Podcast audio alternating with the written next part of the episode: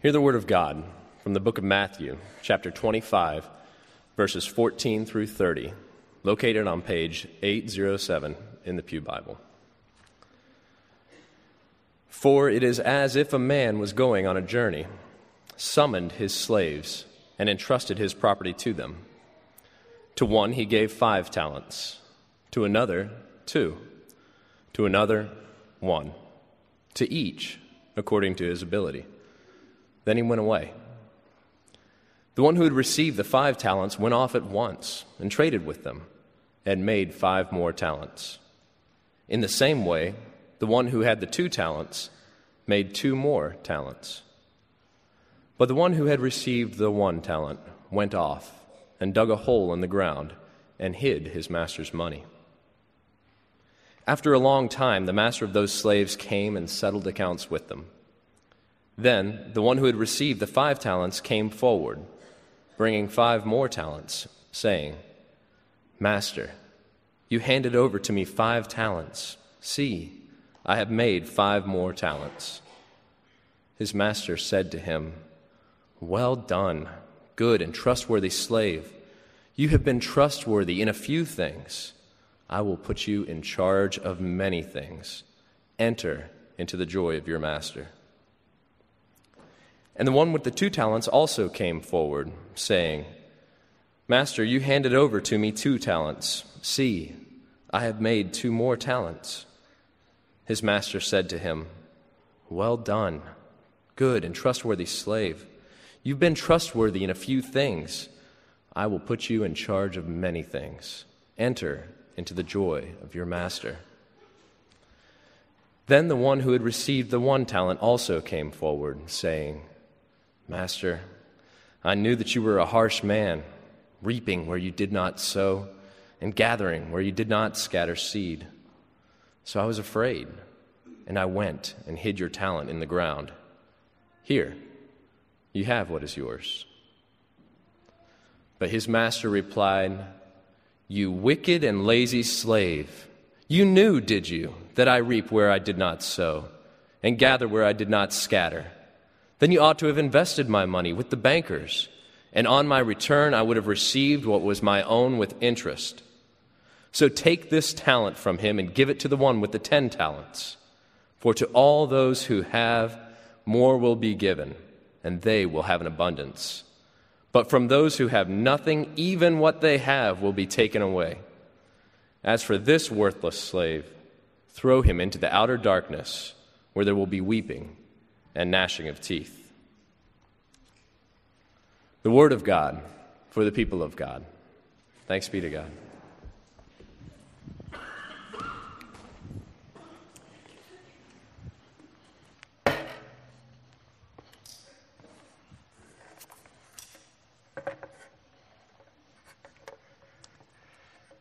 I've entitled the sermon this morning The Great Risk. It comes from Paul Duke from whom I've also received a lot of help with these thoughts, for which I'm grateful. Let us pray. And now, O Lord, may the words of my mouth and the meditations of all of our hearts be acceptable in your sight, O Lord, our rock and our Redeemer. Amen. Some of you may have seen the movie Tin Cup. It's about a washed up golf pro by the name of Roy Tin Cup McAvoy, played by Kevin Costner. He lives in a trailer home on a dusty, armadillo infested driving range in some backwater town in Texas. When a beautiful, sophisticated woman signs up for golf lessons, she thinks that McAvoy is just a deadbeat frat boy whose future plans extend only as far as his next beer. And so, to show the pretty girl that he is in fact made of sterner stuff, he sets out to qualify for the US Open, which he does. In true schmaltzy Hollywood style, the movie comes to its climax with McAvoy needing a birdie on the final hole to win the US Open. He's faced with a tough decision. Should he play it safe by laying up in front of the water hazard on this long par five? Or should he play a far more risky shot, heading over the water and going straight for the green? In earlier rounds, he had tried the riskier option and on each occasion had failed. Conventional wisdom was that he should play it safe. But McAvoy would have none of that. He's convinced he can pull off this audacious shot, and so he goes for it. And sure enough, hits the ball into the water. Undeterred, he takes out another ball and tries the shot again and again hits it into the water. So he takes out another ball and another and another and another, each time hitting it into the water until he has only one ball left in his bag. And in even schmaltzier Hollywood style, he hits that last ball into the hole. The movie was hardly a cinematographical tour de force, but it made a compelling point. There are times when life presents us with a risky choice, and we must decide do we go for it or do we play it safe? How we choose in those defining moments shapes the kind of people we will be. Recently, I read the story of Ellen MacArthur, a young British sailor who in 2005 broke the world record for the fastest non stop solo circumnavigation of the world. It was the most unbelievable story of courage and endurance as she risked herself in this heroic quest. Over and over again, in seemingly impossible situations on the high seas, she chose to go for it. And in the end, the record was hers. The only trouble with fictional stories like Roy McAvoy's or real life ones like Ellen MacArthur's is that these courageous risk takers seem so far removed from ordinary people like us. Our lives are lived on a much smaller stage. And many people are content with that. They're aware of their limitations and shortcomings and accept that in the great scheme of things, they are one of the little ones whose lives will pass by largely unnoticed. And so they think that great risks are not for them. If you're one of those people who prefers being anonymous, living your life under the radar, then I'd remind you that no one, in fact, is anonymous to God. That no one goes unnoticed by Him, which means that everyone faces the great risk of colliding with a call from God upon their lives. Jesus noticed the little ones. He took great interest in their lives and well beings, so much so that he was unafraid to speak hard truth into the lives of ordinary people. Once he told a story that contained such difficult truth. A man was heading out of town and so summoned his slaves and entrusted his property to them. He knew they had different abilities, and so apportioned his property accordingly. To one, he gave five talents, to another, he gave two, and to the third slave, the little one amongst them, with the least ability, to him he gave one. Notice he didn't give all eight talents to the one with the most ability, all the slaves, from the greatest to the least were entrusted with the master's property. And then he leaves for a long time. Now, to get this parable, it's essential to grasp that a talent was a unit of money in Jesus' day that represented big, big bucks. We're talking lotto jackpot here, roughly the equivalent of 15 years' wages. So, for us to hear the parable today, as the original hearers would have done so, we could say that a talent was roughly the equivalent of a million dollars. So, there we find these three slaves.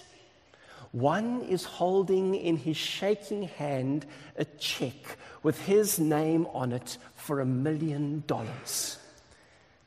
The other is blinking his eyes as he stares at his check for two million. The third has one for five million dollars. He's the first to make a move. I think I'll take this offshore, he says. I hear there are some banks in Greece and Spain looking for investment at the moment. The little guy can't believe his ears. Are you crazy? He says. Don't you know about the lingering Eurozone debt crisis? And the governor of the Bank of England has just declared that there will be no more bailouts for struggling banks. But the first slave isn't listening because he's already got his broker on the line. The second slave thinks, hmm, two million. I know. I'll start an organic veggie farm and employ homeless people. The third slave holds his head. He says, You must be barking mad. What if the veggies don't grow or sell? What if there's a drought or a hailstorm? What if the homeless give you trouble? What if the master returns and wants his money back and it's all tied up in Brussels sprouts and broccoli? The second slave just smiles and shrugs his shoulders and he's gone. So there the little guy stands all alone with a check with his name on it for a million bucks in his shaking hand. He's absolutely terrified. The master had left no instructions as to what he should do with the money. The decision is all his. Don't you feel at least a little bit sorry for him?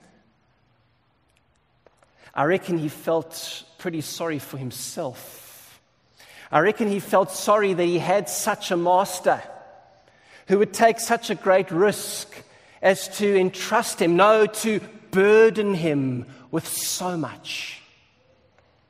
So, what does he do? He wraps it up and goes outside and digs a hole and buries it. Which is not just to say that he did nothing with the money but that it had to be hidden away because he couldn't bear to look at the audacious invitation it offered for him to risk himself in a wild and prodigal way. Well, the master finally returned and summoned his slaves to give accounts. The first two reported impressive returns, to which the master said to each of them, Well done, good and faithful slave. I trusted you, and you have been trustworthy. I will continue to entrust my things to you.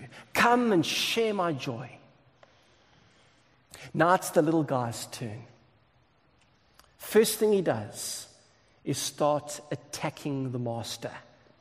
You're a harsh man. You reap where you did not sow. You gather where you did not scatter seed. What? I mean, nothing in the story supports this outrageous accusation, and nothing could be further from the truth. All the master does in the story is to give and to trust in the most generous and prodigal way, to sow and scatter with reckless generosity, and to invite others to share his joy. And suddenly we understand why the third slave has been so afraid. It's because he's got the master all wrong. He thinks the master is out to get him. And so he cannot trust the master's trust in him.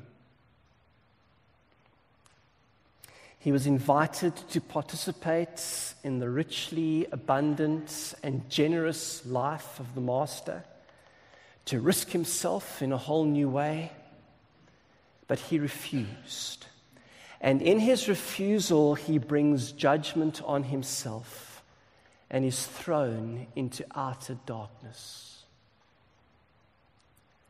Now, if that sounds harsh to you, and it does to me, maybe it's because Jesus didn't want to sugarcoat the difficult truth that ordinary people like us need to hear. The truth that whether we like it or not, God hands us an invitation that is both exciting and scary at the same time. It's an invitation to step out of the shadows of our uncertainties and insecurities and take hold of this great gift of life entrusted to us, to risk living it, playing it, investing it in the audacious belief that it can become even more. We did not choose this, but we can choose our response. We can refuse the invitation. We can refuse to participate. We can bury our hearts, our dreams, our aching desire to see this world renewed. We can bury our sense of being called.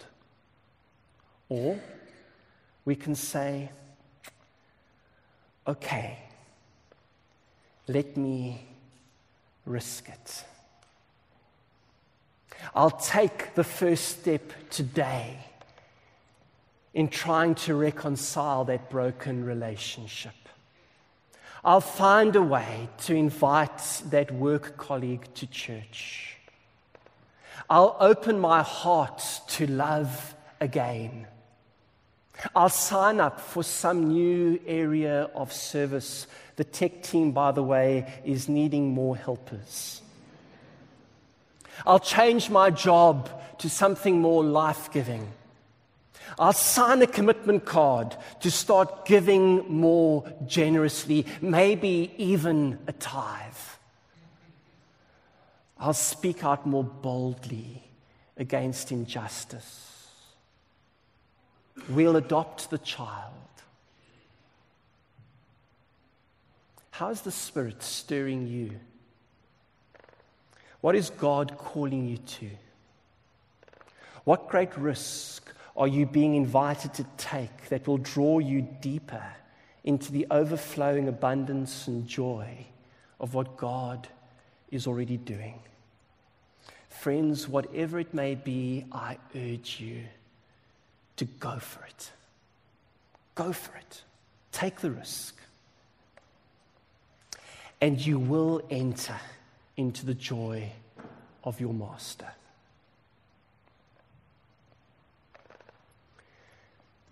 I'd like to close with a story that I've shared before when I preached here in January. But it's a story that bears repeating, especially today. A number of years ago, I was invited to participate in a special Easter assembly at my children's school. As a preacher, normally when I'm invited to take part in these things, it's to give a message or say a prayer or something like that. But on this occasion, it was the music teacher who contacted me. My daughter in first grade, bless her heart, had proudly told the music teacher that her daddy plays the violin and he's very good. Friends, trust me, that is an extravagant embellishment of what is actually the case. But anyhow, the invitation came to be part of a string quartet that would provide the music for this Easter assembly. Really, so as not to disappoint my daughter, I agreed, not knowing what I was getting myself into. It soon became apparent. I was to play second violin in the quartet. The music was way beyond my limited technical ability. There would be just one practice immediately before the assembly. And all the other musicians were of vastly superior ability to myself. In fact, the person sitting right next to me playing first violin was none other than the associate concertmaster of the KZN Philharmonic. If any of you watched Nelson Mandela's funeral on TV, the person who led the orchestra on that occasion is the person that I'm talking about. The double bass, two seats away, was also a member of the KZN Philharmonic. The chap on the cello next to me used to play for the KZN Youth Orchestra. And then just to round off the ensemble, there was me. Can you see where this is going? It's okay, I've dealt with this in therapy. I can talk about it now. As an aside, one of my favorite Far Side cartoons is of a musician whose name happens to be Roger, sitting in an orchestra holding the cymbals. And there's this thought bubble coming out of his head as he says to himself, This time I won't screw up, I won't, I won't, I won't. And the caption beneath the cartoon reads, Roger screws up. Back to the concert. Well, it was an Easter concert, and thankfully, this is an Easter story of good news. Because believe it or not, I didn't screw up. I played, I participated. Of course, I missed many of the notes, and many that I played were wrong. But that's not the point. The point is that I played and the music sounded really, really good, which had nothing to do with the merits of my playing, but everything to do with the fact that a diverse group of people were risking themselves in making music together. And as I did so, it was for me an experience of indescribable joy. Now, I'm fully aware that if another member of the KZN Philharmonic had been playing second violin, the music that day would have been even better. But dare I say it, what we had was certainly more interesting. And maybe that's the point. Maybe that's why the Master entrusts his bounty to all, including the little ones, and asks us to risk putting it into play because that makes everything more interesting. And what if you risk and lose? Well, imagine another ending to the parable as suggested by Paul Duke. He writes, Suppose the third servant did not hide his gift. Let's say he took that million bucks and built a shelter for the homeless. He fed the poor, gave job training, taught literacy, told them of God's love. Some flourished, but others were not grateful, did not get better. And then one night, a gang of them broke in, stole everything, and burned the place to the ground. And then the master returned. And the third servant, having heard the fine reports of his friends, had to step forward and say, I have nothing. I lost everything you gave me. What do you think the master would say? Well done, good and faithful servant.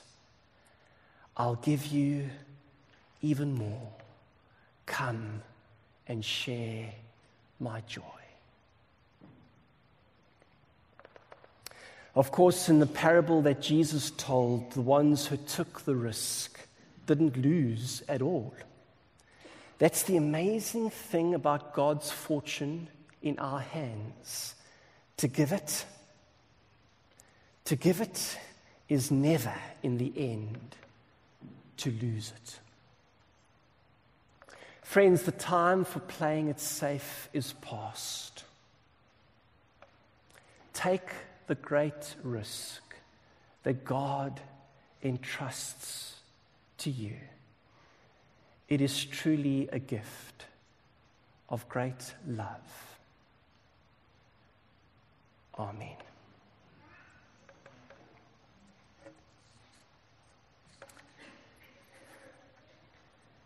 The ushers are now going to take up the offerings as we risk giving ourselves, not just our money, but see this time of offertory as an invitation for you to offer yourself afresh and anew, to be part of the things that God is doing.